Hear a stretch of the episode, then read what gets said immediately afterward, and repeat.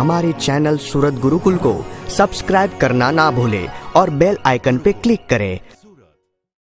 सहजानंद स्वामी महाराज ने जय। हरे कृष्ण महाराज ने जय। स्वामीनारायण भगवान। સ્વામિનારાયણ અઢી અક્ષરનો શબ્દ. ખાલી અઢી અક્ષર. ગીતાજીના સાતસો શ્લોક. શિક્ષાપત્રના બસો ને બાર શ્લોક. ભાગવત અઢાર હજારની આજુબાજુ. મહાભારત લાખ શ્લોક. અનંત શબ્દો છે અનંત શબ્દો. અનંત શબ્દ કે તે શબ્દનો કોઈ છેડો જ નથી એમ. પણ એ બધા શબ્દોને મધ્યે. જેમ સમગ્ર ધન માત્ર એની વચ્ચે જેમ ચિંતામણી છે. પ્રકાશ માત્રને મધ્યે જેમ સૂર્ય છે. એ જ પ્રકારે અનંત શબ્દોને મધ્ય એક અઢી અક્ષરનો શબ્દ છે, પણ ગજબ છે. અને અઢી અક્ષરનો શબ્દ ન હોય તો બધા શબ્દો ફોક થઈ જાય પાછો. દસ મીંડા લગાવ્યા, પણ આગળથી એકડો ન લગાવ્યો, તો બધા મીંડા ફોક. અનંત ધન મળ્યું, કીર્તિ મળી, સત્તા મળી, બધું મળ્યું પણ જો અઢી અક્ષરનો શબ્દ ન મળ્યો, તો આખો સંસાર બધું ફોક. એવો અઢી અક્ષરનો શબ્દ છે. ગામડિયા ગામમાં પહેલાં છોકરાઓ હાથ આઠ બેઠા હોય ને તો ઉખાણા નાખતા. અને ઉખાણો પછી ઓળખાવાનું હોય. તમને એક કીધું, ઘરમાં ઘર, એમાં ઘર ને એમાં બેઠા, દામોદર ઓળખા, ઓળખાઈ દો એમ કે. તમે ઓળખાઈ દો અનંત શબ્દોને મધ્ય ખાલી અઢી અક્ષરનો એક શબ્દ છે. એ ન હોય તો બધા શબ્દો ફોક. દુનિયામાં બધું જ ફોક. કયો શબ્દ? પ્રેમ. અઢી અક્ષર છે. પણ એ અઢી અક્ષરનો પ્રેમ શબ્દ તો મારો આવડો મોટો જેના એક રોમમાંથી આનંદ કોટી બ્રહ્માંડ ઉદય થાય. મારા વાલો અક્ષરધામમાં પુરુષોત્તમ નારાયણ વિરાજમાન છે. એના એક રોમમાંથી અક્ષબ્રહ્મ ઉત્પન્ન થયું. અને એ અક્ષબ્રહ્મમાં અનંત કોટી અનંત કોટી મુક્તો વિરાજમાન છે. અને એમાંથી એક પુરુષ પ્રગટ થયા. કોણ? કે મહાપુરુષ. અને એ પુરુષના એક અંશમાંથી કહેતા એક રોમમાંથી મહામાયા અને મહાકાળ ઉત્પન્ન થયો. અને મહામાયા થકી અનંત કોટી, અનંત અનંત એવા પ્રધાન પુરુષના જોડલા ઉત્પન્ન થયા. અને એક જોડલામાંથી મહત્તત્વ ને એમાંથી ત્રણ પ્રકારનો અહંકાર ને એમાંથી ચોવીસ તત્વ ને એમાંથી વિરાટ ને એની નાભીમાંથી બ્રહ્માજી બ્રહ્માથી પ્રજાપતિઓ, ત્યાર પછી દેવતાઓ, મનુષ્યો, પશુઓ, પક્ષીઓ, આ બધું જ ઉત્પન્ન થયું. તમારો ઠાકોરજી કેવડો? કે જેના એક રોમમાંથી પણ આ બધું ઉત્પન્ન થયું, તો ઠાકોરજી કેવડા? સૌથી મોટા. ના, ઠાકોરજી કરતા એક મોટું વસ્તુ છે એક. ઠાકોરજી કરતા એક વસ્તુ મોટી છે. કઈ અઢી અક્ષરનો પ્રેમ તત્વ. એ એને આધીન છે. પ્રેમ તત્વને આધીન છે. પણ પ્રેમ તત્વ છે શું? આપણને એમ કે પ્રેમ તત્વ કે ખાવા જેવું છે. કારણ કે ખાવાના ટેવાયેલા બહુ છે ને આપણે. પણ પ્રેમ તત્વનો અર્થ આત્મસમર્પણ. સમજવું હોય તો સમજજો. પ્રેમ તત્વનો અર્થ આત્માનો પોતાનું સમર્પણ. પૈસાનું સમર્પણ નહીં, ફૂલનું સમર્પણ નહીં, તુલસીનું સમર્પણ નહીં પોતાનું સમર્પણ એનું નામ પ્રેમ કહેવાય. જેના પ્રત્યે પ્રેમ હોય ને એને અર્થે પોતાને ઘસી નાખે, પોતાને ફના કરી નાખે. ચાલો આજે પ્રેમ તત્વનો પર્યાય કાયમ યાદ રાખજો.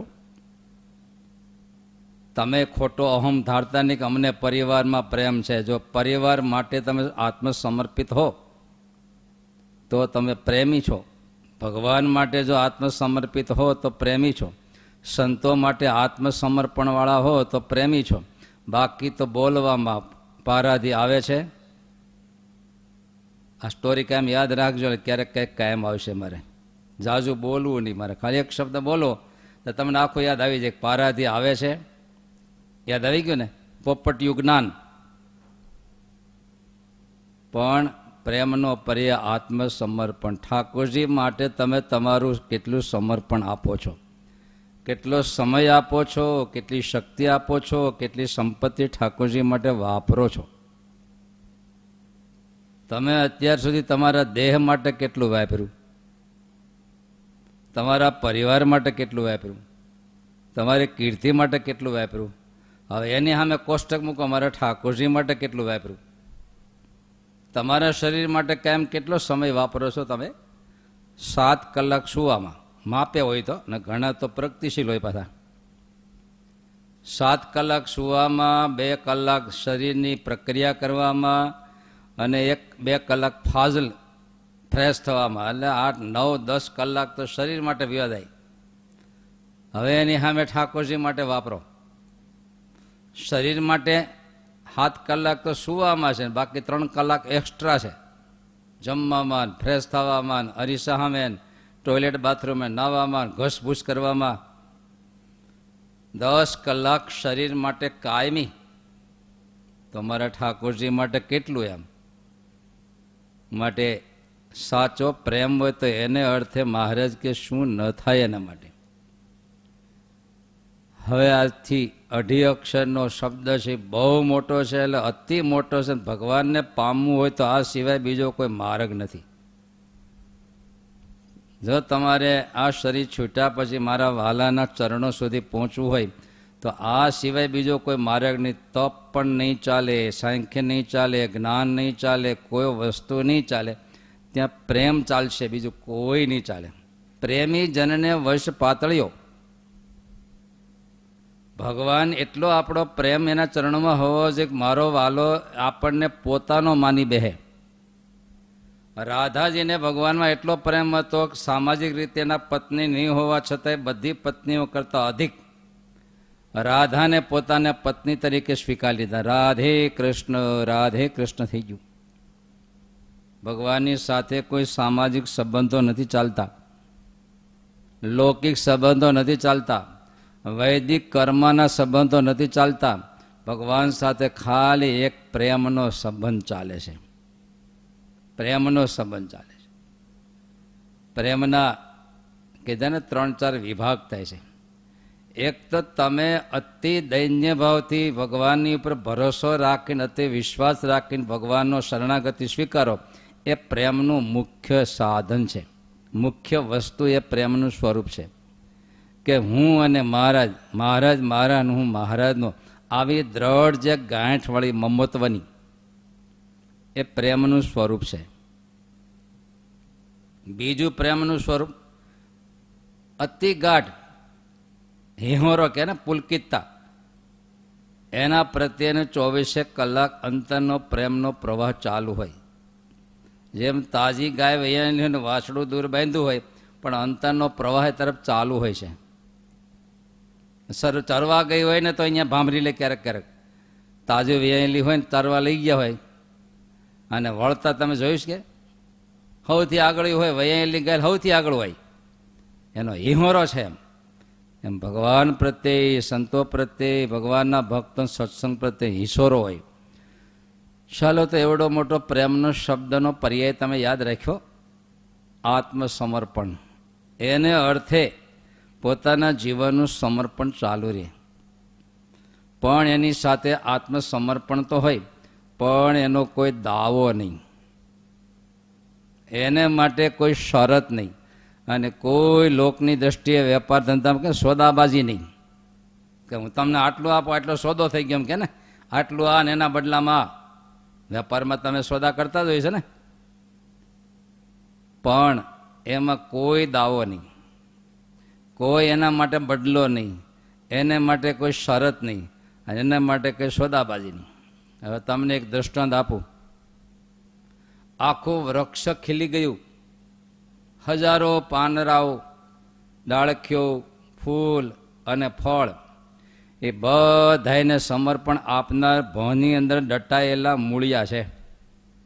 ચોવીસે કલાક મૂળ, જમીનમાંથી પાણી, રસ બધું ખેંચી ખેંચીને વૃક્ષને એપા જ કરે. એને બીજું કાંઈ નહીં કરવાનું, અંદર છુપાઈને એપા કરવાનું, છુપાઈને એવા કરવાનું. હવે ઝાડ સામું છે કે બહુ સરસ ઝાડ છે, પણ કોઈ એ વખતે મૂળને યાદ ન કરે. કેરી ચૂસતા ચૂસતા કે મારો આંબો પણ બહુ સરસ છે, પણ મૂળને કોઈ યાદ ન કરે. કોઈ ક્યારેય મૂળને યાદ ન કરે અને મૂળ પણ કોઈ પ્રકારની શરત રાખ્યા વિના ચોવીસે કલાકની જીવન પર્યંત એ વૃક્ષને બધું એપહજ કરે. ખેંચી, ખેંચીને આપે? જમીનમાંથી ખેંચીને આપે, પાણી ખેંચીને આપે, રસ ખેંચીને આપે, બધું એપા કરે, પણ કોઈ દી કોઈ પ્રકારનો દાવો નહીં. કોઈ પ્રકારની શરત નહીં અને કોઈ સોદાબાજી નહીં. નહીં તે તમે યાદ કરો, સમુદ્ર મંથન કરવું તો શું કરવું? તો કે વાસુકી નાગને કયો એ નેતરું થાય? દેવતાઓ એની પાસે ગયા ત્યારે વાસુકી ક્યાં નેતૃ થાત, મારા મકોડા મકોડા તોડી નાખો ને તમે. સમજાવ્યા તો કે મારો ભાગ મને આપો તો આવું. બોલો, સોદો કર્યો ને? શરત કરીને? આટલા ટકા મારો ભાગ. દૈત્યને કીધું તો કે આટલા ટકા ભાગ. મંદરાચલને કીધું તો કે આટલા ટકા ભાગ. બધાએ ટકાવારી માગી. પણ મારા ઠાકોરજીએ ટકાવારી ન માગી. તારે ઠાકોરજીને સૌથી જાજુ મેળ્યો. સમગ્ર લક્ષ્મી મેળ્યા, બોલો. ત્યારે મહારાજે લખ્યું છે, ચાર પ્રકારના ભક્તો છે, આર્ત. પૂરું કરો. આર્ત, જિજ્ઞાસુ, અર્થાર્થી અને જ્ઞાની. મહારાજ કે, જ્ઞાની ભક્ત તો મારો આત્મા છે. શું કામ? એને ભગવાન સિવાય કોઈ કામના નથી. ભગવાન સિવાય કોઈ કામના નથી. બાકી તો ભગવાન ભજતા પણ ભગવાન જોતા નથી, ભગવાનની પાસેથી જોઈએ છે. હકીકતમાં છોકરાને બાપા જોઈએ છે કે બાપાની પાસે છે એ જોઈએ છે? છોકરાને બાપા જોઈએ છે કે બાપાની પાસે એ જોઈએ છે?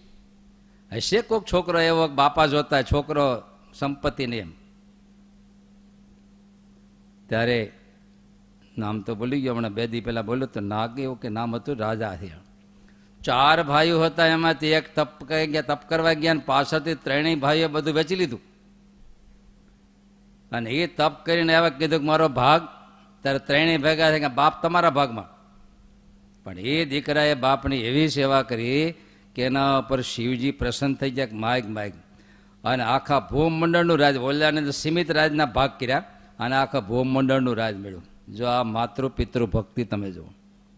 નિષ્કામ ભાવથી એમાંથી જે મળે છે આમાંથી નથી મળતું ભાઈ. પણ જીવને સમજાતું નથી. બાપની પાસેથી આજકેલી મિલકત કરતા બાપના આશીર્વાદથી જે મળે છે બીજાથી નથી મળતું. પણ એ અવ્યક્ત વસ્તુ સમજી શકતા નથી લોકો. બાપની મિલકત લેનારાના નામ કેટલા છે શાસ્ત્રોમાં? પણ એ મિલકત કરતા શ્રવણની પેટે મા બાપને યાત્રા કરનારા કેટલા હજારો વર્ષ પહેલાંની વાત છે આ તો. લાખો વર્ષ પહેલાંની વાત છે. છતાંય શ્રવણ શ્રવણ શ્રવણ આજે દ્રષ્ટાંતમાં એ જ અપાય છે. અમર સનાતન. મા બાપને રાખ્યા તો સનાતન થઈ ગયા. અને બાકી તો મા બાપ પાસેથી આંચકીને, કેસ કરીને લીધેલી મિલકત ગઈ અને એ જ્ઞાન બાપા ગયા, શૂન્ય થઈ ગયું બધું. ત્યારે કોઈ પ્રેમનો અર્થ પોતાના આત્માનું સમર્પણ, પોતાના જીવનનું સમર્પણ. પણ સમર્પણ કેવું હોવું જોઈએ કે એના માટે કોઈ દાવો નહીં, હિસ્સો નહીં, શરત નહીં, સોદાબાજી નહીં. ત્યારે મારા મહારાજના ચરણોમાં આવું કોઈ સમર્પણ આપતો હોય. પણ મહારાજ એવું લાગે એવો જ્ઞાની ભક્ત છે, કંઈ ઈચ્છતો નથી, ભગવાન જોરાએ કહીને એને ઐશ્વર્ય આપે છે. વચનામૃતનો શબ્દ છે. ભગવાન પાસે જે કંઈ માગતો નથી, એવો નિષ્કામ ભક્તને ભગવાન જોરાએ કહીને ઐશ્વર્ય આપે છે. નથી લેતો તોય આપે છે બોલો. હનુમાનજી મહારાજ સિવાય બધાને પહેરામણી આપી, પણ હનુમાનજીને શું આપવું? હનુમાનજીને કાંઈ જોતું નથી, મારે કથા સિવાય. પહેરામણી મળી બધા વ્યાઈ ગયા, ખોવાઈ ગયા. પણ જેણે કાંઈ ન લીધું, મારે તો રામ સિવાય કાંઈ ન જોઈએ સીતા રામ સિવાય કાંઈ ન જોઈ. તો આજે લાખો વર્ષથી હનુમાનજી મહારાજના કોઈ ક્યાંક રામનું મંદિર નહીં હોય, કદાચ કૃષ્ણનું મંદિર નહીં હોય, પણ કોઈ એવું ગામડું નેહડું હશે કે જે હનુમાનજીના ધામાનું હોય. કેટલું તેલ ચડે? કેટલા નાળિયેર વધારતા છે કેટલી વસ્તુ? કારણ કે મારે રામ સિવાય કાંઈ ન જોઈ અને ભગવાન નારાયણ જેની પાસે આવે ને લક્ષ્મી બધું આવે, કારણ કે બધા ધર્મો, મિલકત બધું ભગવાનના સ્વરૂપને આધારે છે. અને એવું તે ગામડીના ભક્ત ડોશીમાં સમજતા હતા, ગાંડલા ગામના ડોશીમાં. આવડે નામ કઈ ને મૂળી ડોશી. નક્કી તો હમણાં મૂળ વૃક્ષના મૂળ જે આપે સમર્પણ એવું કોઈ નહીં આપે, તો આનું નામે મૂળી ડોશી નામ હતું, બોલો. મહારાજની ખૂબ સેવા કરી એટલે મહારાજ કે ડોશીમાં માગો માગો. ત્યારે ડોશીમાં કે મહારાજ, મારા ઘરે આ બધી ખીલ્યું જૂના વખતમાં દિવાલમાં ખીલ્યું જોડતા, આજ તો એ ખીલીનું નખો જ ગયું. હવે ક્યાં જોડી અમે ક્યાંક, પહેલાં ક્યાંક ગયા હોય, મંદિર ન હોય, કોઈકની ઘરે ઉતર્યા, ત્યાં જોડી ક્યાં ટીંગાડી પ્રશ્ન, કારણ કે નખો જ કાઢ્યું છે ખીલીનું પહેલાં જૂના વખતમાં હંગેડે ઉતારતા. કેવી કલરવાળી હતી, ખબર છે? હશે હવે. ગયેલાનો હું વસવસો કરવો. ત્યારે કીધું કે આ ખીલીએ ખીલીએ સાધુની જોળિયું ટીંગાય.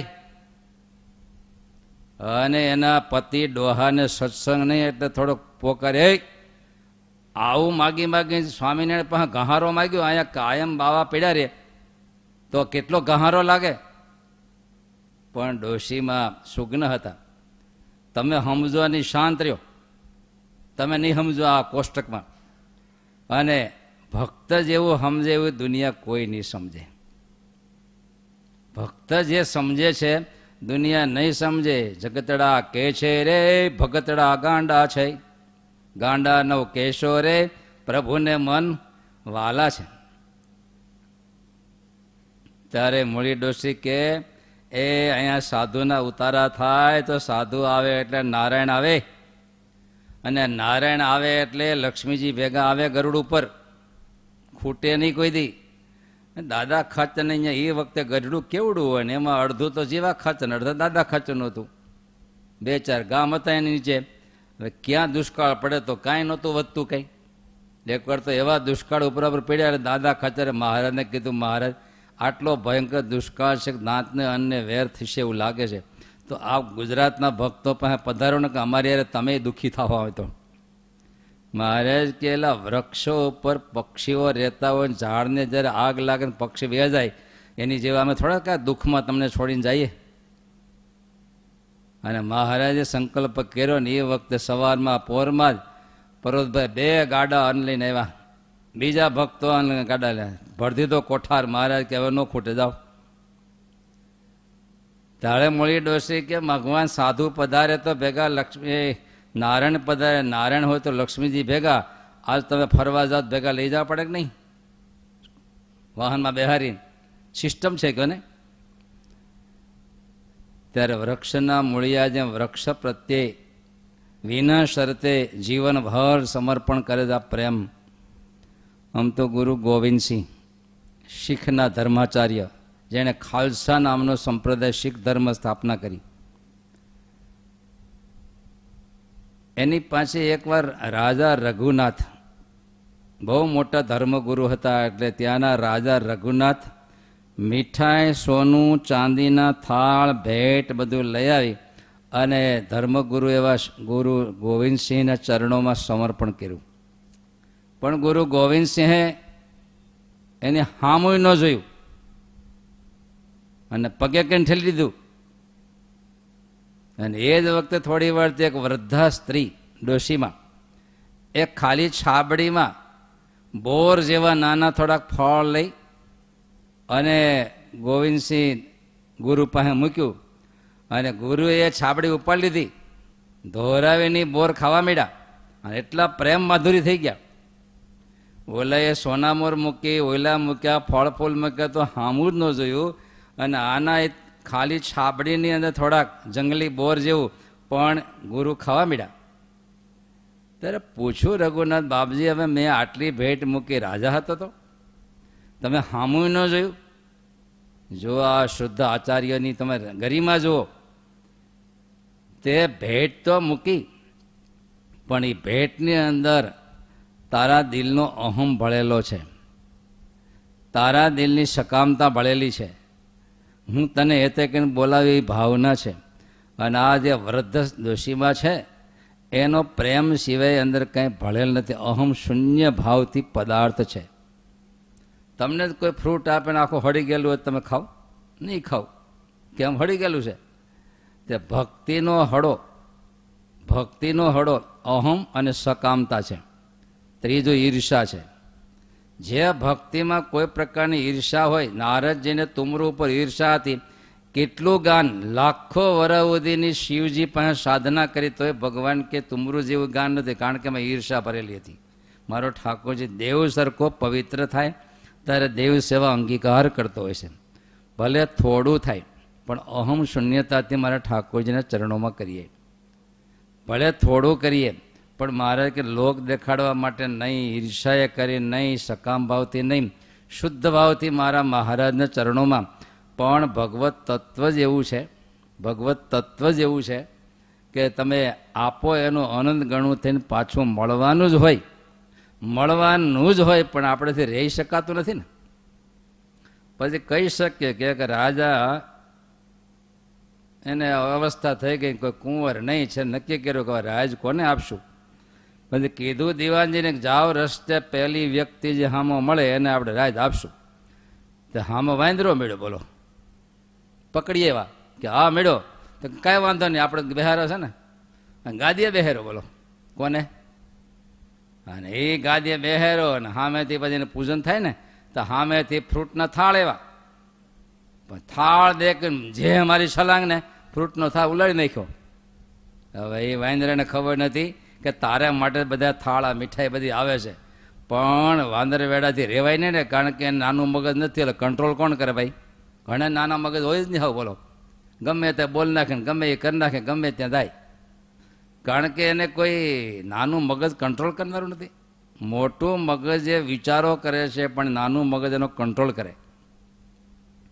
કોઈને એમ થાય કે, હાલો, આને થપાટ મારી દો. ત્યારે નાનું મગજ ના આપણે મારતો ન કરે, બે આવશે હામી. રોકે. પણ નાનું માઇન્ડ હોય તો. ગમે એવડી મોટી પાંચથી દસ સો કરોડની ગાડી હોય, સો કરોડની ગાડી હોય. પણ એમાં જો બ્રેક ન હોય તો એમાં બેહાય નહીં. એના કરતાં ભલે બે લાખની ગાડી હોય બ્રેકવાળી ગાડી હોય બેહાય. સમજાય છે તમને? જેના માઇન્ડમાં બ્રેક નથી, એ વ્યક્તિ અરે કોલોબેશન ન રખાય. આપણે આપણે બ્રેક તો કરવી પડે. આ સત્શાસ્ત્રો, સત્પુરુષોના વચન છે ને બધી બ્રેક છે. કે આ ન ખવાય, આ ન બોલાય, આમ ન કરાય, આમ ન કરાય, એ આપણે બ્રેક છે. અને આ કરો આ કરો, એ આપણું લીવર છે. એ દબાવવું જોઈએ. ગતિ હોત થવી જોઈએ. પણ એની હારોહાર પછી બ્રેક હોવી જ જોઈએ. એમ વાંદરાને બ્રેક નથી પ્રશ્ન છે. લીવર છે. સંકલ્પ બહુ થાય. ક્ષણેને બહુ ચંચળ. પણ બ્રેક નથી. એટલે એને પછી વાંદર વેડા કેમ? એક બે વાંદરા તોળી નદી કિનારે ઝાડવા પર હતા, એને જોયું માછલા ત્યાં પકડી પકડીને ઝાડની ડાળ ઉપર મીડા મૂકવા. કેમ? તો કે આને બુડતા બચાવીએ છીએ, બોલો. આ મગજ નથી, જો. ત્યારે એક ગરીબડા વૃદ્ધ માટે આ વસ્તુ ગુરુ ગોવિંદસિંહ આમ તો એકવાર ગુરુ ગોવિંદસિંહ વિરાજમાન હતા અને શિષ્યો ઘણા હશે. પાણી માગ્યું એટલે એક સેવક પાણી લઈને આવ્યા. મોટું માણા શેઠિયો. લઈને આવ્યા આમ જોયું કે તારા હાથનું પાણી મને નહીં ખપે. અરે બાપજી, કેમ? તો કે ઓલા સેવકને કે એ પાણી આપે. એ પાણી લઈને આવ્યો. આના હાથમાં ગ્લાસ એના હાથમાં. તો કે બાપજી, આ નહીં નહીં કેમ? તો કે તારા હાથ એટલા બધા કોમળ છે. સેવા કરતા કરતા જેના હાથ ખરડાયેલા નથી, એના હાથનું પાણી પીતો નથી. આ ધર્મગુરુ તો જો જેના હાથ સેવા કરતા કરતા ઘસાયા નથી, એવા હાથ હું પાણી પીતો નથી. ઓલા સેવકના હાથ જો ઘસાયેલા છે, અને ત્યારે શ્રીજી મહારાજ તળાવ ગળાતા હોય, ઓલું થતું હોય તો ભેટતા, દોડતા. અરે ભગવાને મૂળો, ક્યાં ગામના? હોઠ હલાવો. પીઠવડી. બહુ બે ભક્તરાજ હતા. કાંઈક ખેતીમાં તો કાંઈક ઓછા વધતું કામ હશે એટલે હાલો કે આપણે પાંચ દસ જણા ટેલ કરવા જાય કે તો સેવા કરવા જઈએ લક્ષ્મીવાડીમાં આવ્યા, પરમાનંદ સ્વામી લક્ષ્મીવાડી હાચવતા અને ઉનાળાનો ધોમ ધક તાપ ભાઈ ધરોડી ખોદતા હશે, પાળા બાંધતા હશે, દોરિયા કરતા હશે. પર સેવા રેબજેબ એક વાગ્યો, બે વાગ્યો, અઢી વાગ્યા હતા અક્ષર ઓળીમાં મહારાજને પરસેવો વેળ્યો એ વખતે બે પાર્ષદને બોલાવ્યા. અને મહારાજ કે હાલો લક્ષ્મીવાડી જવું છે. બ્રહ્મચારી કે પણ અત્યારે શું છે? પાંચ વાગે જાય તાપ બહુ છે. મહારાજ કે ત્યાં જવું છે. ગયા મહારાજ લક્ષ્મીવાડીમાં આવ્યા એટલે બધા ઓલા પ્રેમી ભક્તો બધા ખોદતા હતા પાળા બાંધતા. પરસેવે રેબજેમ દોડતા મહારાજને પાય લાગ્યા. મહારાજ કે, તમે મહારાજ સેવા કરવા આવ્યા છે અઠવાડિયું. મહારાજ કે, કંઈ ઠાકોર જમાડ્યા? અરે મહારાજ, આજ તો એકાદશી છે ને. અરે મહારાજ, કે આવું જબરજસ્ત કામ કરું આખો દિવસની એકાદશી પોહાય? મહારાજ, અમે કાળા તલ ભેગા લેવા હતા ખાંડેલા, હાની કે ને? અને અહીંયા ગાજર હતા એને બાફી નાખ્યા એટલે ગાજરિયા અને તલ ખાઈ લીધા. મહારાજ, કે આવું કડક કામ કરું કે લોદરિયાથી કામ હાલતું છે? લોકમાં એમ કે હા લોદરિયા. મહારાજે પાર્ષદને મોકલીને લાડુના ટોપલા મગાવ્યા. ત્યાં કેળ ઊભી છે ને એના પાંદડા પાથરી મારે કે, લ્યો આ બે જાઓ બધા પણ મહારાજ એકાદશી છે. મહારાજ કે, એકાદશી કોણે બનાવી? મહારાજ, તમે. એકાદશી રથ કોણ ફળ આપે? તમે. ભાંગી જાય તો કોણ ફળ આપે? તમે. મહારાજ કે, એકાદશી તમે આ લાડુ ખાઓ ને તો તમને એકાદશીનું, ત્રણ એકાદશીનું ફળ આપો, બસ. મહારાજ તો બહુ સારું કહેવાય. લાડુ ખાવા મળે ને એકાદશીનું દહીં મળે? અને મહારાજ કલ્પના કરો, એ ભક્તોને મહારાજ કેળના પાંદડામાં લાડુ એક એક પીરસતા જાય, પાછો પીરસે, પાછો એક એક આપે એક હારે ન આપ્યા. પણ વાલ છે. જો વાયલપ હોય ને, ત્યારે જો એક નાના માં હોય, નાનકડા બાળકને એક એક કોળીઓ મોઢામાં દે એક એક કોળીઓ મોઢામાં દે. શું કામ? વાયલપ છે. દે કારે પીરસીને જા, ખાઈ લેજે, જા. પણ વાયલપ છે. ત્યારે મહારાજ એક એક લાડુ પીરસતા પીરસતા પીરસતા બધાને જમાડ્યા જો ત્યારે કોઈ ખૂણે ખચકે ઈશ્વરને માટે ઘસાતો હશે ને, એ ઈશ્વરના હૃદયમાં છે. પહેલી માળામાં પહેલો મણકો કોણ આવ્યો? શ્રીમંતો ન આવ્યા, મોટા મોટા શક્તિધારીઓ ન આવ્યા. પણ એક ખૂણે કોઈ ગામડામાં બેઠેલા ભક્તો પતિ પત્ની ટંક બપો રળીને ભજન કરતા હશે. અત્યારે જો મારી સામે આટલા હજારો ભક્તો છે, એમાં કેટલા એવા છે? મને લાગે પાંચથી દસ ટકા તો એવા હશે. કે જે ગ્રહસ્થાશ્રમમાં રહીને પતિ પત્ની સાથે મળીને ઈશ્વરની આરાધના કરી રહ્યા છો? મહારાજ માટે થાળ કરતા હશે, મહારાજને જગાડતા પોઢાડતા હશે. અને એ જ રાખજો, ગ્રહસ્થાશ્રમ છે, ઈશ્વર સુધી પહોંચવાનો રસ્તો છે. દાદા ખાતર એ જ આશ્રમથી પહોંચ્યા, જનક રાજા એ જ આશ્રમથી પહોંચ્યા, પરોતભાઈ એ જ આશ્રમથી પહોંચ્યા. જેમ ત્યાગાશ્રમથી ગોપાળાન સાંઈ પહોંચ્યા મુક્તાન સિંહ પહોંચ્યા, એ જ પ્રકારે હજારો એવા મુક્તો કે અંતકાળે મારો વાલો વિમાન લઈને તેડવા આવ્યો. તે આપણે એ જ આશ્રમ, આશ્રમમાં છીએ ને એ જ સંપ્રદાયમાં છીએ. તો વહેલા નક્કી કરજો કે અમે બે સાથે ગ્રહસ્થાશ્રમ શા માટે કર્યો છે? વંશ મૂકવા માટે? તેણ ખતવા માટે? મોટા શહેરમાં હોય ને, તે મુંબઈ જેવા શહેરમાં તમે જાઓ તો પતિ, પત્ની બે જણા રેકડો ખેંચતા હોય. જોયું તમે ક્યારે એવું બે જણા પતિ પત્ની બે રેકડો ખેંચતા હોય બોલો અ, પાંચમી ટ્રેનમાં ગયા તે ટ્રેન ચાલતી હતી ત્યારે તો એક વન પાટો હતો એક પાટો જતો અને એની ધુમાડી એન્જિન ગમે અહીંયા નાખી રાખે. સ્ટેશનથી એક કિલોમીટર મૂકી રાખે. કે જ્યાં સુધી બીજી ગાડીઓ આવતી ત્યાં સુધી આપણને કંઈ એન્ટ્રી ન આપે. એક ખેતરમાં જો દૂર ભાગમાં જોયા તેમ ગરીબી બહુ. આજ તો હવે ચાલી વર્ષ થઈ ગયા હવે થોડુંક આવ્યું છે.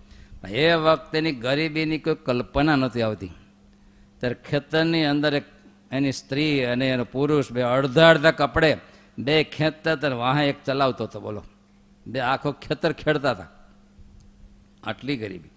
તે શું આ સંસારને ખેંચવા માટે લગ્ન કર્યા હે? નહીં નહીં. સંસારી જીવન જીવતા જીવતા કરવાનું. એટલે તમને તેત્રીસ તેત્રીસ ટકા આપ્યું છે. એથી આટલી બધું તમને કોણ આપશે? કયો લો. તેત્રીસ તેત્રીસ ટકા આપ્યું. પેટનું, વેઠનું અને ઠેઠનું. તેત્રીસ ટકા. પેટનું, પોતાના શરીર, પોતાના જીવનનું. તેત્રીસ ટકા. કુટુંબ, પરિવાર, સમાજ જેટલું છે એનું. પણ તેત્રીસ ટકા મારા ઠાકોરજી માટે જીવન જીવો. તો આ દેહે કરીને ઠાકોરજી સુધી ચોથો ચોક્કસ પહોંચી શકાય હો. ત્યારે અંદરની નિષ્ઠા, અંદરની ભક્તિ અમે સંતો અહીંયા ઘનશ્યામ મહારાજનો એટલા અભિષેકને બધું કરીએ. તમારા, અમારા કરતાં તમારે વધારે સુવિધા છે. હકીકત સુવિધા છે. તો મારા ઠાકોરજી કીધું ને, ઘણા ભક્તો જો હવે મેં એકવાર કીધેલું ને, સવારે પૂજામાં ધીરે ધીરે અભિષેક સુધી પહોંચો. હવે શિવજી મહારાજના મંદિરે જનારા હોય તો એ મહારાજ જઈને અભિષેક કરતા હોય.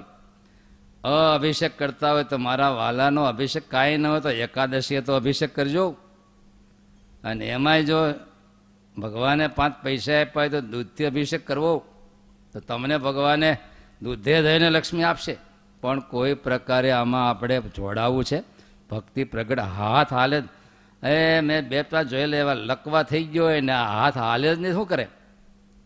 તમે જોવો છો ને કાંઈ સવારે હું કાંઈ અભિષેક જાતે જ કરું. ગમે ત્યાં હોય. ખબર છે કે આ શરીર ક્યાં, ક્યારે અટકવાનો, ક્યાં શ્વાસ છે ખબર નથી. કયો છેલ્લો શ્વાસ છે ખબર તમને? આપણો શ્વાસ કયો છેલ્લો છે? કોઈ નિશ્ચિતતા નથી કયો શ્વાસ છેલ્લો છે. ઘણા વખતે ઘણાને આમાં આવે ફોન આવતા હોય ને. માઇન્ડનો એટેક આવે એટલે પક્ષઘાત થાય. હૃદયનો એટેક આવે તો હૃદય બેહીને વયો જાય. હવે તો જો કે ઘણી સારી દવાઓ ચિંતા ન કરવી. થોડું ઘણું હોય તોય. કારણ કે હવે તો લગભગના એ સ્ટેન્ડ થઈ ગયા, ઓપરેશનો થઈ ગયા, એટલે એમાં વાંધો નથી આવતો. માઇન્ડનો એટેક આવે એટલે સીધો પક્ષઘાત થાય. પણ એ થયા પછી એ હાથથી પછી કાંઈ થઈ શકતું નથી. ત્યારે પ્રહલાદજીના બે શબ્દો યાદ રાખજો કાંઈ માટે. જીવનમાં કરી લે કામ એ નહીં, પણ ભાગવતજીના શબ્દો છે. સ્તુતિમાં એવું બોલ્યા છે કે જ્યાર સુધીમાં આ શરીરમાં કોઈ દીર્ઘરોગ ફાટી ન નીકળે એ પહેલાં અને આ શરીરનો પાત ન થઈ જાય એ પહેલાં પોતાનો મોક્ષ સાધી લેવો. આ શરીરમાં કોઈ દીર્ઘરોગ ફાટી ન જાય એ પહેલાં પોતાના મોક્ષનું કામ કરી લેવું. અને બીજું, આ શરીરનો પાત ન થાય એ પહેલાં પોતાનું કલ્યાણ સાધી લેવું.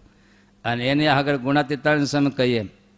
કે કદાચ કરોડ કામને જો આડા આવતાને એક બધું મૂકવા હોય તો મૂકીને ભગવાનની ભક્તિ કરી લેવી જો તમે બધા યુટ્યુબમાં ઝૂમમાં સાંભળો છો, મહારાજની આજ્ઞા છે સાયંકાળે ભગવાનના મંદિરે જાઓ ને ઉચ્ચે સ્વરે કીર્તન કરવું આજ્ઞા છે ને?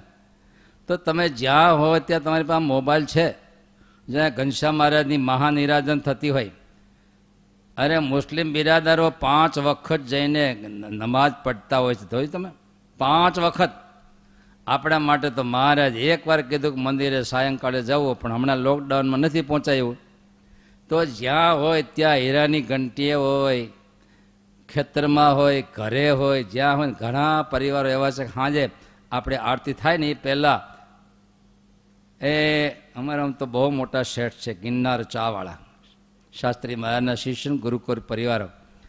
વચ્ચે ફોન થયો, મને કે, સ્વામીજી, હાજે આરતી આપણા વચ્ચે મૂકી દેવાની. આખું ઘર એ મહાનિરાજનના કાયમી દર્શન કરવાના બધાને.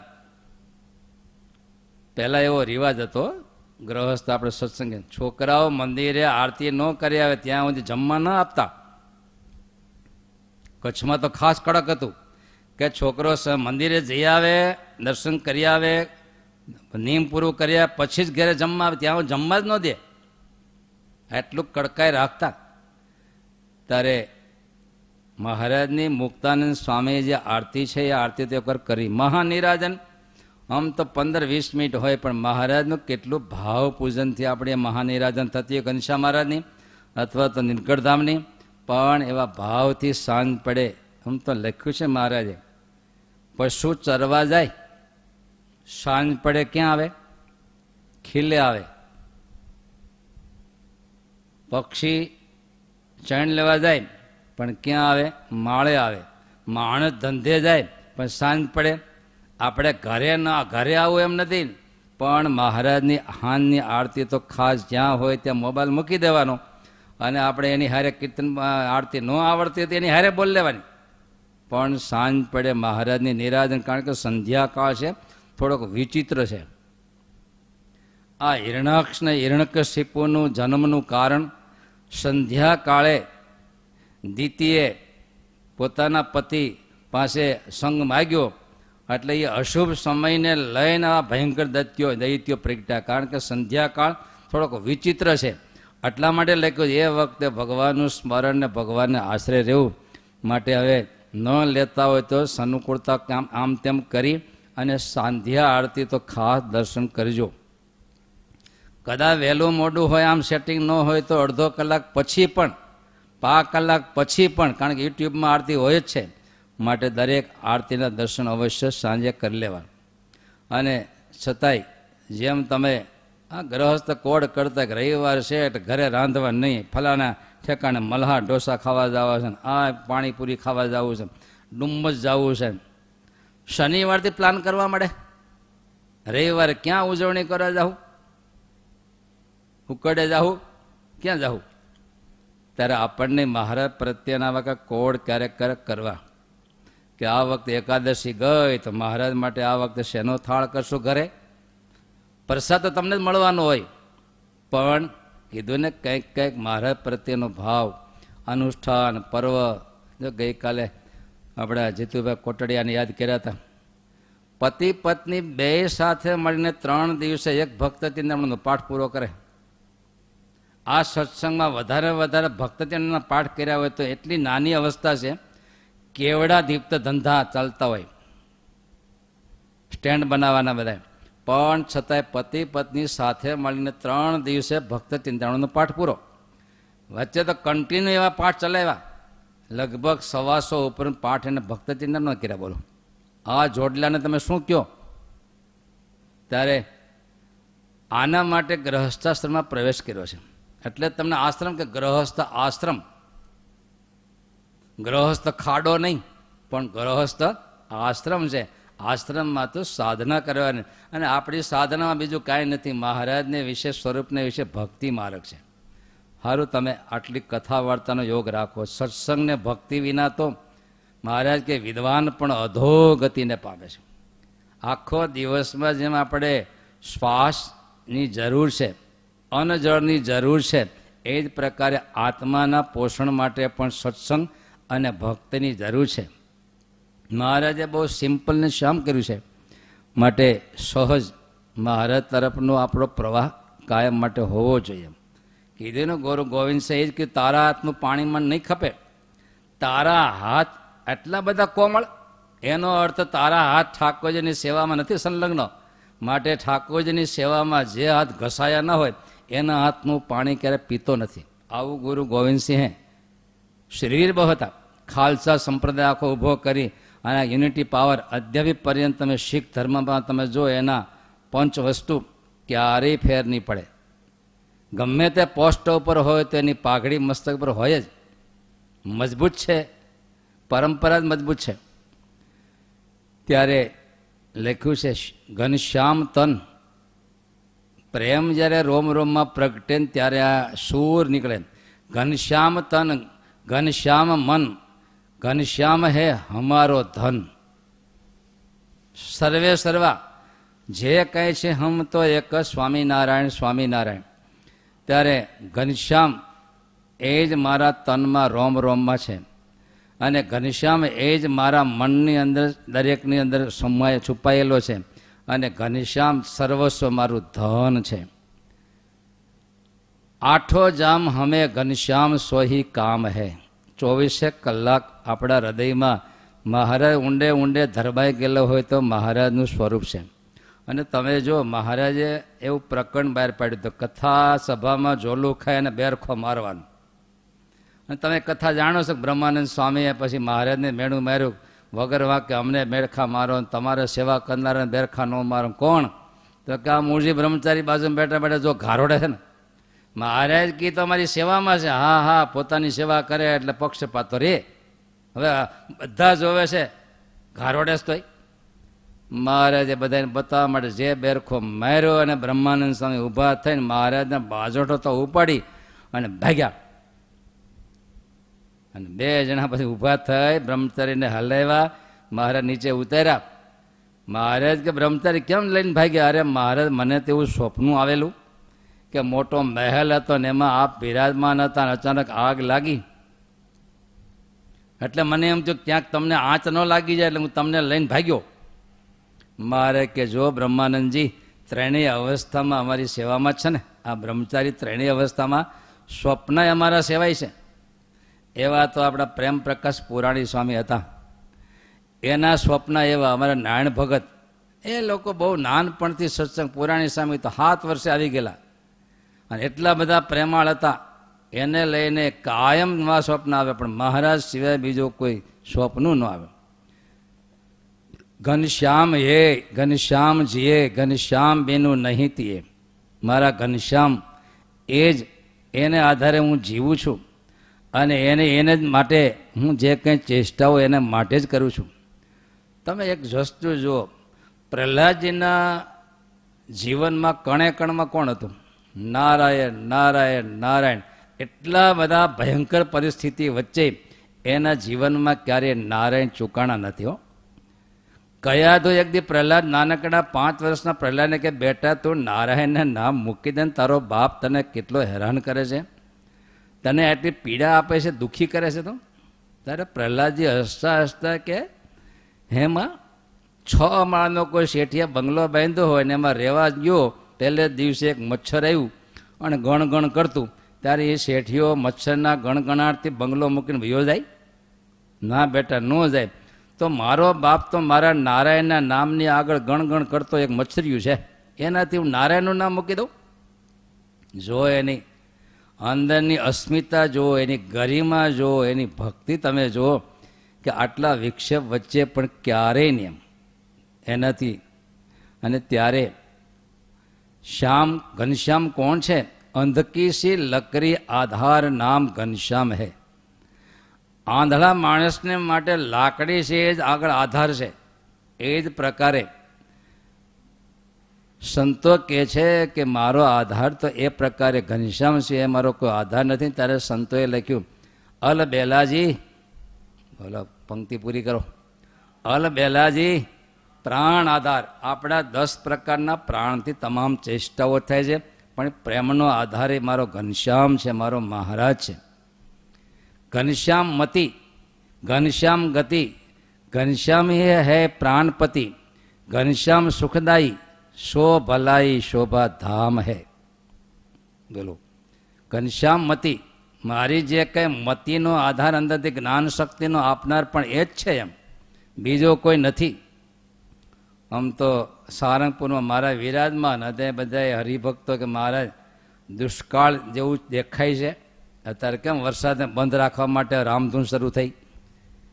એ વખતે મહારાજ કે મોલા સુકાય છે, કંઈક દયા કરો, વરસાદ થાય વરસાદ થાય. મહારાજ કે અમારું કામ નહીં. અરે મહારાજ તમે ભગવાન છો, તમારું કામ નહીં. તો એક ભગત બેઠા હતા મહારાજ કે આને કયો એ કે તો થાય. એ કે વરસાદ થાય તો થાય. એને હે, બોલો ને. બોલ ને એટલે વરસાદ થાય. બોલે જ નહીં પેલા. એટલે બોઇલને પણ વરસાદ થાય. તને કાળોતરો કવડે બોલ.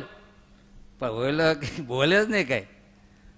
પછી મહારાજે દ્રષ્ટિ કરીને ત્યારે બોલ્યા વરસાદ ઓઈલો કે ભાઈ અત્યાર સુધી પણ કે બોલાવવું જોઈએ ને. હું તો ઘણું મારે બોલવું હતું, પણ બોલાતું જ નહોતું. તમામ ઇન્દ્રિયો અંતકરણના પ્રકાશક કોણ છે? અને ભક્તો એટલું સમજીએ આપણે જીવતા નથી, ભગવાન આપણને જીવાડે છે. આપણે જીવતા નથી. તમે શ્વાસ લ્યો છો?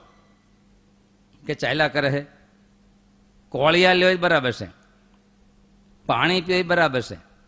પણ તમે શ્વાસોશ્વાસ લ્યો છો કે એની મેળે ચાલ્યા કરે છે? તમને ખબર ન હોય ચાલ્યા કરે, આ ઠાકોરજી લેવરાવે છે. અને આપણે કરીએ છીએ ને, એક ટેકો બધું જાડું જાડું બધું કરીએ બાકી નવ્વાણું ટકા સૂક્ષ્મ સ્પંદનો આપણા જીવનના બધા જ ઠાકોરજી આપણા સ્પંદનો ચલાવે છે. માટે રાક્ષસોની ઘેડે ક્યારે અહમવાદમાં ન પડવું? પણ મહારાજના ચરણો તરફ ગતિશીલ રહી અને એને આધાર તરીકે કાયમ એના પ્રાણમાના સાચો ભક્ત એ જ છે કે આખા જીવનના પ્રકાશક તરીકે મારા ઠાકોરજીને માનતો એ નિષ્ઠાવાન, સાચો ભક્ત છે. અને કાયમ એવી ભાવના રાખવી એકાદશ કંદની અંદર નવયોગેશ્વરના સંવાદમાં આ વસ્તુ આવે છે. યો આત્માની તિષ્ઠતી, આત્માના મયમયથી આત્મા તમને જાનાથી માટે આમ તો એકવાર ગુણાતીતાનંદ સિંહ વિરાજમાન? મહારાજ વિરાજમાન બધા હશે. એટલે છે જે મહારાજે પૂછ્યું, સ્વામી, આ વખતે ટૂટિયું લાવીએ? કોરોના નહોતો એ વખતે ભાઈ પણ ટૂટિયું લાવીએ કે દુષ્કાળ પાડીએ? તે સ્વામી કે, બોલે નહીં. ત્યારે બીજા બધા કે, સ્વામી બેની ના પાડો. બેની ના પાડો. છેલ્લે સ્વામી કે, પણ મહારાજની સામે જઈને મરજીથી બોલાય, બાકી બીજું ન બોલાય. બોલો. આ સંતો મળતી મરજીને કેટલા આધીન છે કે એની મરજી ઇંગિતજ્ઞ તરીકે જાણ્યા વિના ન શબ્દ બહાર કઢાય. ત્યારે લખ્યું ઘનશ્યામ મતી અને ઘનશ્યામ ગતિ. મારી જે કંઈ જીવનની ગતિશીલતા, ધ્યેય છે, માર્ગ છે, એ પણ મારો ઘનશ્યામ છે. અને ઘનશ્યામી હે પ્રાણનો પતિ છે. ઘનશ્યામી મારો સુખદાયી એ સિવાય મારા માટે કોઈ સુખદાયી નથી. શો ભલાઈ શોભા ધામ હે એ જ મારી શોભાનું ધામ છે એમ. તુમ ભયે ભૌર ભાતી લેકર આયે દોરે, જો કહા રખે વહાં રોમ રોમ ઘનશ્યામ. લાડુ દાન જીવભાઈ લાડુભાઈને સમજવા માટે એવા અને ઘણી શૃંગારસની વાતો કરી. ઘણી શૃંગારસની વાતો કરી. કોઈ બાકી ન રહે કારણ કે પિંગો શાસ્ત્રને ભણેલા હતા ભાઈ. અરે સાધુ થવા નીકળ્યો જો એ બે ત્રણ છંદ બોલ્યા હોય તો દોડીને પરણો આવ્યો જાય. આવું પિંગળ શાસ્ત્ર ભણેલા, બોલો.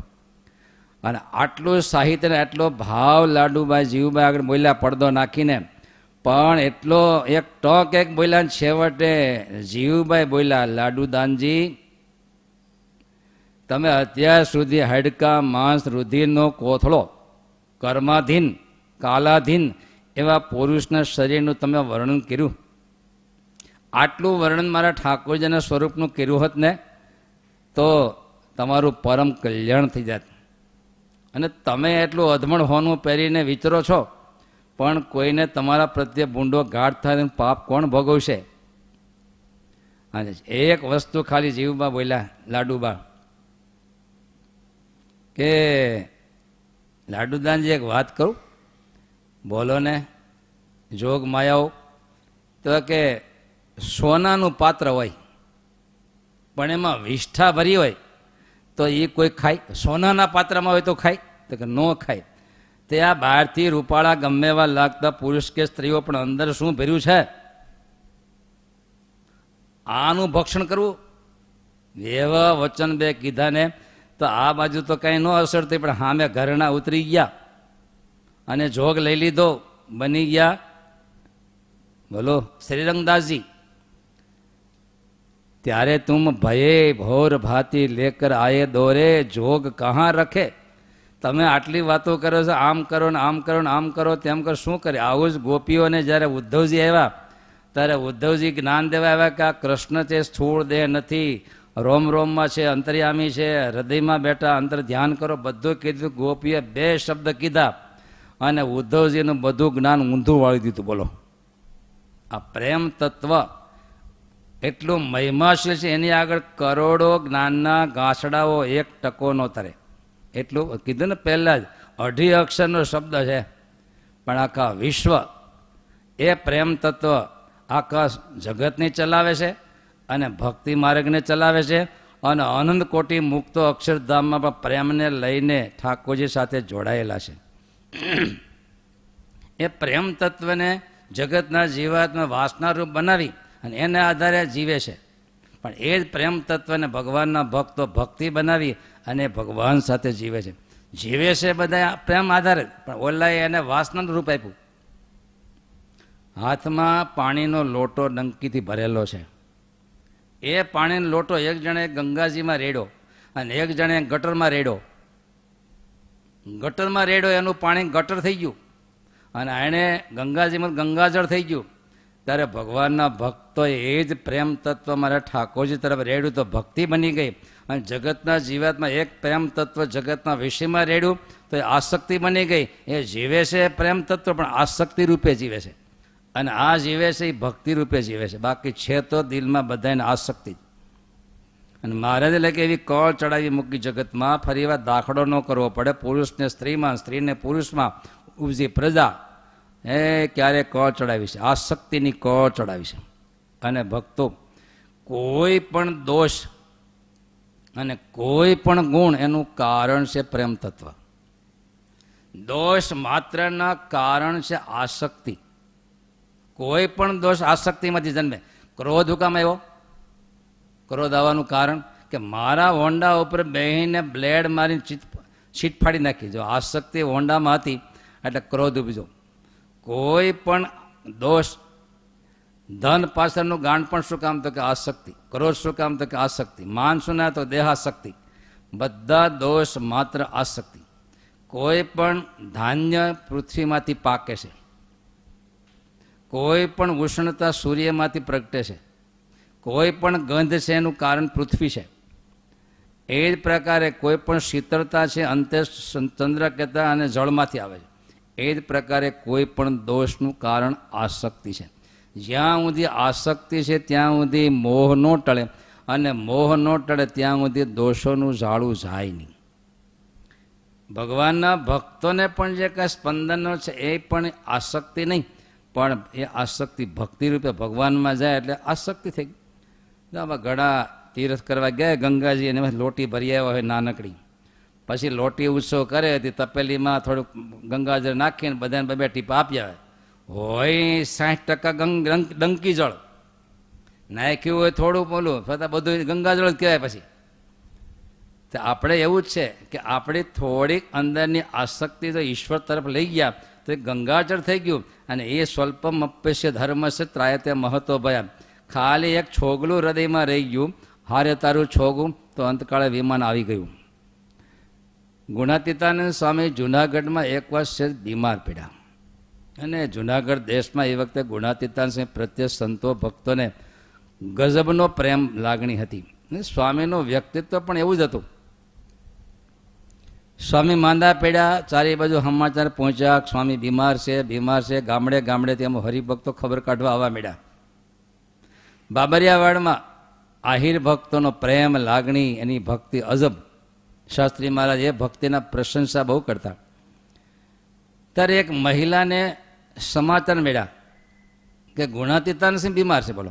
હવે ક્યાં ગામડે રહેનારા ક્યાંય સાધુના ઇનડાયરેક્ટ ક્યાંક દર્શન ક્યાં થઈ ગયા હોય તો. પણ છતાંય એ જ્યારે ભાત લઈને ગામડે ખેતર ગયા ત્યારે એક ભગત ખેતરમાં કામ કરતા છે ગારાવાળા હાથ પગ, એમાં સમાચાર ગુણાતીતાનસિંહ બીમાર છે. કલ્પના કરો, બીમાર છે ત્યાં તો એ પડી ગયા છે, મૂર્છા જેવા આવી ગયું. અને શેષ તેજ થયા એટલે એનો ખાવા ખાવા પીવાનું પીડ્યું રહ્યું. હાથમાં ગારાવાળા પગથી ભાગ્યા એમને. દોડતા દોડતા દોડતા જુનાગઢ આવ્યા. અને ગુણાતીતાંશ બીમાર હોતા હશે, ત્યાં પહોંચીને સ્ટો ધાર આંસુ ધ્રુસકા મૂકીને સ્વામીના હાથ પગ પગ પકડી મળ્યા કરો અરે સ્વામી, ધ્રુસકે ધ્રુસકે. કલ્પના કરો આ એક નિર્દોષ હૃદયમાં સંતો પ્રત્યે કેટલી આત્મી બુદ્ધિ છે. ચેષ્ટા તો સ્થૂળ હોય, પણ એના હૃદયનો કેટલો ભાવ છે લઈ લખ્યું છે ને? પ્રસંગ મદરમ પાશમ આત્મન કવયો વિધુ આ જે પ્રેમ તત્વ, આ જે ખેંચણ તત્વ, એ જીવની હૃદયમાં રહેલું, એ પરમ ભક્તિનું મૂળ કારણ છે. પછી ગુણાતીતાનંદ સ્વામી પણ બોલે કે તમે જેમાં કે નહીં તમે જેમાં કે નહીં, સ્વામી નો ભાવે, બોલો. તમે હાજા થાવ તો ભાવે, બોલો. સ્વામીને થોડી વાર બેઠું થવું પડ્યું અને બોલવું પડ્યું કે જો મારા શરીરમાં કંઈ છે, હવે જમી લેજા. કેટલી આત્મબુદ્ધિ સ્વામી સાથે હશે. તમે જો ગોપીઓને સમાચાર મળ્યા કે કૃષ્ણ બીમાર છે અને નારદજીને ઉધડા લીધા કોઈ ત્યાં નથી, કોઈ જ મળતા. બીમાર છે? પણ દવા માટે જ આવ્યો તમારા ચરણની રસ લેવા આવ્યો છું. ભગવાન કે રસ મળે. પાણીમાં નાખીને પીવું તો હાજો થાવ. અને એ જ વખતે ગોપીઓ પાણીવાળા પગ કરી ધૂળના દફામાં પગ મૂકી રસ મળી કાઢવા. અરે, પણ આ રસ ભગવાન પીહે. તમારું શું થાય? અમે હાથ જન્મ ભલે નરકમાં પડીએ. પણ મારા કૃષ્ણ હાજા થવા જોઈએ. બસ. આ એક પ્રેમ બધાની ભક્તિ છે. ત્યારે આમ તો દિલ્હીના એ વખતના બાદશાહ, એને સંગીતનો અકબર બાદશાહ, એને સંગીતનો બહુ શોખ હતો. અને એ વખતે સુરદાસજીનું સંગીત વખણાતું વૃંદાવનની અંદર. ત્યારે એકવાર નૂરજહાને સુરદાસનું સંગીત સાંભળવાનું મન થયું એના દીકરાને. અને છેલ્લે સુરદાસને બહુ કીધું, છેવટે દિલ્હી બોલાવ્યા સુરદાસજીને. અને સુરદાસજીએ જ્યાં એનું સંગીત રલાવ્યું ભક્તિ, અને એ વખતે નૂરજહાંના કુંવરી શાહજાદી અને એ વખતે સંગીતને એ પદ સાંભળી, અને એના દિલમાં પૂર્વનો સંસ્કારો હશે કૃષ્ણ ભક્તે ભાગી, દોડી અને સુરદાસજીના ચરણ પકડ્યા, કે મને એ કૃષ્ણ દર્શન કરાવો, દીદારના દર્શન કરાવો પણ એ વખતે એવી એને રડ લાગી, મને ભગવાન કૃષ્ણ દર્શન કરાવો. છેવટે સુરદાસજી તો ગયા, પણ આની રઢ જેમની તેમ મારે કૃષ્ણ દર્શન કરવા છેવટે, આ તો મુસ્લિમ પરિવાર. અને એમ થોડીક કન્યાને છોડે કે છેવટે ઓરડામાં પોરીને ત્રણ દિવસ સુધી કાંઈ નહીં, અન્ન, જળ બધું છોડ્યું. કૃષ્ણ કૃષ્ણ કૃષ્ણ મેળા કરવા. અને છેવટે નૂરજહાંએ બા દરબારને કીધું રાજાને કીધું કે આને આઈને મરી જાય, એના કરતાં છૂટા કરો, ને કે આપણને કલંક લાગશે. છેવટે એ શાહજાદીને છૂટા તો કર્યા. અને એ ભાગતા ભાગતા ભાગતા ભાગતા વૃંદાવન સુધી મુસ્લિમ કન્યા નિરાધાર જેમ જમકુબાઈ ભાગતા ભાગતા ભાગતા જેમ ગઢપુર પહોંચ્યા, એમ ભાગતા ભાગતા વૃંદાવન પહોંચ્યા. પણ મુસ્લિમ કન્યાનો વેશ વૃંદાવનમાં કોઈ મંદિરમાં પ્રવેશ ના આપે, દર્શન ના આપે, અને આ કાલી ગેલી થઈ ગયેલા કૃષ્ણ દર્શન માટે આ દરવાજે જાય આ મંદિરે જાય આ મંદિરે જાય. છેવટે એક મંદિરે ગયા. બાકે બિહારીના મંદિરે અહીંયા પૂજારી છે, આમ ગયેલા અને ઘૂસી ગયા અને દર્શન કર્યા અને પોકાર કરીને એવું પદ હૃદયમાંથી નીકળ્યું. શ્યામલા, સલુના શિર તાજ, શિર કલાધર, તેરે નેહ દાગ મેં નિહાલ હો રહુંગી મેં. અને એવું પદનું ગાન નીકળ્યું ને એ વખતે સુરદાસજી ખબર નહીં. આ યોગક્ષમ વાહમ્યમ સુરદાસજી એક કોણ સાંભળી ગયા. અને એ ઓળખી ગયા. આ તો પહેલી કન્યા. અને એ વખતે સુરદાસજીને આ સુરદાસજીને ઓળખી ગયા અને પગ પકડ્યા સુરદાસજીના માથે હાથ મૂકીને આશીર્વાદ આવે જા તને, મારી ભક્તિ તને હું આપું છું. અને એવા ભક્તિ પ્રગટી. પછી તો એણે હજારો પદની રચનાઓ કરી અને જીવનભર એ વૃંદાવનમાં રહી અને એ પણ સુરદાસજીના સાનિધ્યમાં રહી અને ભક્તિ યોગ કરતા રહ્યા. મહારાજના ભગવાનના સ્વરૂપમાં એ સમય ગયા. આવી દિવ્ય ભક્તિનો દિવ્ય યોગ છે. મહારાજને પ્રાર્થના કરીએ. પ્રારંભ કર્યો આપણે અઢી અક્ષર. અઢી અક્ષર કયો? પ્રેમ. અઢી અક્ષર. પ્રેમ તત્વ. પણ પ્રેમ તત્વને ખાસ કીધું આત્મ, પ્રેમનો પર્યાય છે, આત્મસમર્પણ. આત્મસમર્પણની ધર્મ કીધો, કોઈ પ્રકારની સોદાબાજી ન હોવી જોઈએ, કોઈ પ્રકારનો હક ન હોવો જોઈએ. એટલે સહજાનંદનું સૂત્ર આપણે બોલીએ હક વિનાનું બલિદાન. હક વિનાનું બલિદાન એ સાચું પ્રેમ તત્વ છે. મહારાજના ચરણોમાં, ભલે તમે ગ્રહસ્થાશ્રમમાં છો, પણ આપણી લાઈન દોરી ઈશ્વરને લક્ષ્યમાં રાખી અને ગ્રહસ્થાશ્રમના ધર્મોનું પાલન કરતાં કરતાં મહારાજના ચરણોમાં ભક્તિયોગ દ્વારા કીર્તન હોય, પૂજન હોય, વંદન હોય, મહારાજના થાળ હોય, સરસ પ્રેમ ભાવથી તો ચોક્કસ તમારા ઘરે અખંડ મહારાજ પણ એ થાળ જમવા માટે ત્યાં રોકાતા હોય. સહજાનંદ સ્વામી મહારાજ, આજે રવિવાર છે. આજે સાંજની સભા છ થી સવા સાત. આજે વચનામૃત છે. યાદ છે કોઈને ક્રમ? પ્રથમનું વીસમું વચનામૃત. ગયા રવિવારે વચનામૃત ઓગણીસમું હતું. ધર્મ, જ્ઞાન, વૈરાગ્ય ને ભક્તિને એકબીજાની અપેક્ષા. એકાંતિક ધર્મમાં. આ વીસમું વચનામૃત મહારાજે બમ ગોળા જેવા શબ્દો ચાલે પાસે નીચમાં નીચ, ગેલામાં. રૂપને જુએ પૂર્ધે જુએ. પણ વીસમું વચનામૃત એટલે ભોગ તરફથી યોગ તરફ જવાની ગતિશીલતા. ભોગમાંથી નીકળી અને યોગમાં જવું એટલે વિષ્ણુ વચનામૃત. પરમાંથી સ્વ ઉપર આવવું એટલે વિષ્ણુ વચનામૃત. પર એટલે બીજામાંથી આપણા આત્મા સુધી પહોંચવું એ વિષ્ણુ વચનામૃત. તો છ વાગે વિષ્ણુ વચનામૃત ઉપર સવા કલાક સુધી આપણે તમે અમે તત્વચિંતન ઉપર વાત કરશું. જય સ્વામિનારાયણ.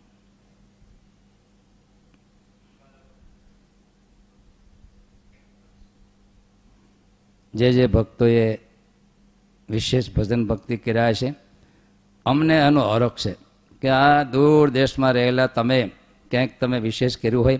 તમારો જન્મદિવસ હોય અત્યારે નકરતો અહીંયા પૂજામાં બધા આવતા, જન્મદિવસ ઉજવતા, ભલે ઘેરે હોય, પણ અહીંથી હવે ઘનશ્યામના જ બેઠા છીએ.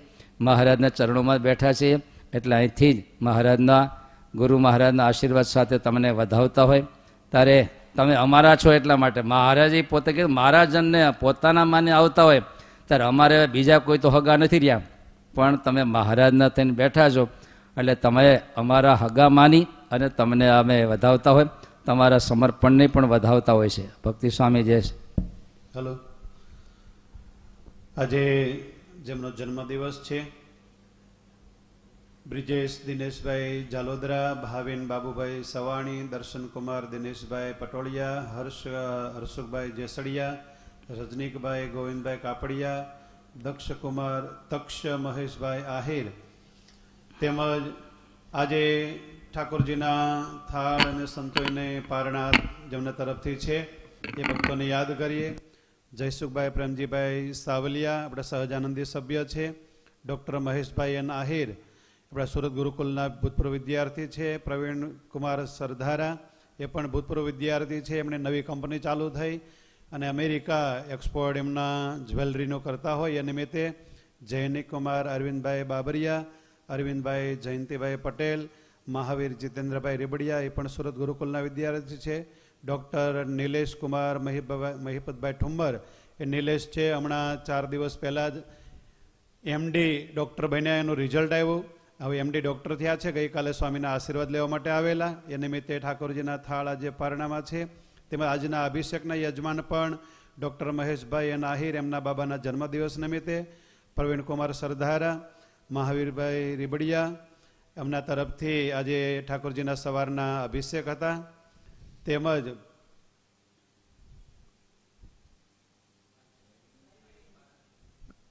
પારણા અને થાળના જે અભિષેક છે અભિષેકના એમના વિશેષ ભક્તિભાવ જેમણે કરેલો છે. રાજુભાઈ દામાણી, નારાયણભાઈ નંદવાણા, ભરતભાઈ સાવલિયા એકાવન લાખ સો દિવસમાં મંત્ર જાપ કર્યા સોરી પંદર લાખ મંત્ર જાપ કર્યા. દિનેશભાઈ કાતરિયા, ધીરજભાઈ દેસાઈ, તેની શણગણ દિનેશભાઈ દોંગા, રમણભાઈ ઇટાલિયા રાકેશભાઈ દુધા, તસમુખભાઈ પટેલ અને પ્રદીપભાઈ પરડવા, આ બધા ભક્તો તરફથી પણ આજે પારણા હોય એકાદશીના, મોટી એકાદશીના, ત્યારે ગઈકાલે જરણજીણી મહોત્સવ થયેલો. એમાં ઘનશ્યામભાઈ પટેલ એમના યજમાન હતા ગઈકાલના. તો આ બધા ભક્તોને પૂજ્ય સ્વામીને પ્રાર્થના કરીએ કે રૂડા રૂડા આશીર્વાદ પાઠવશે. સર્વે ભવંતો સુખિનઃ, સર્વે સંતો નિરામય. સર્વભદ્રાણી પશ્યંતો મા કશ્ચિત દુઃખ ભાગવે બોલો સહજાનંદ સ્વામી મહારાજની જય હરિકૃષ્ણ મહારાજની ઘનશ્યામ મહારાજની જય જય સ્વામિનારાયણ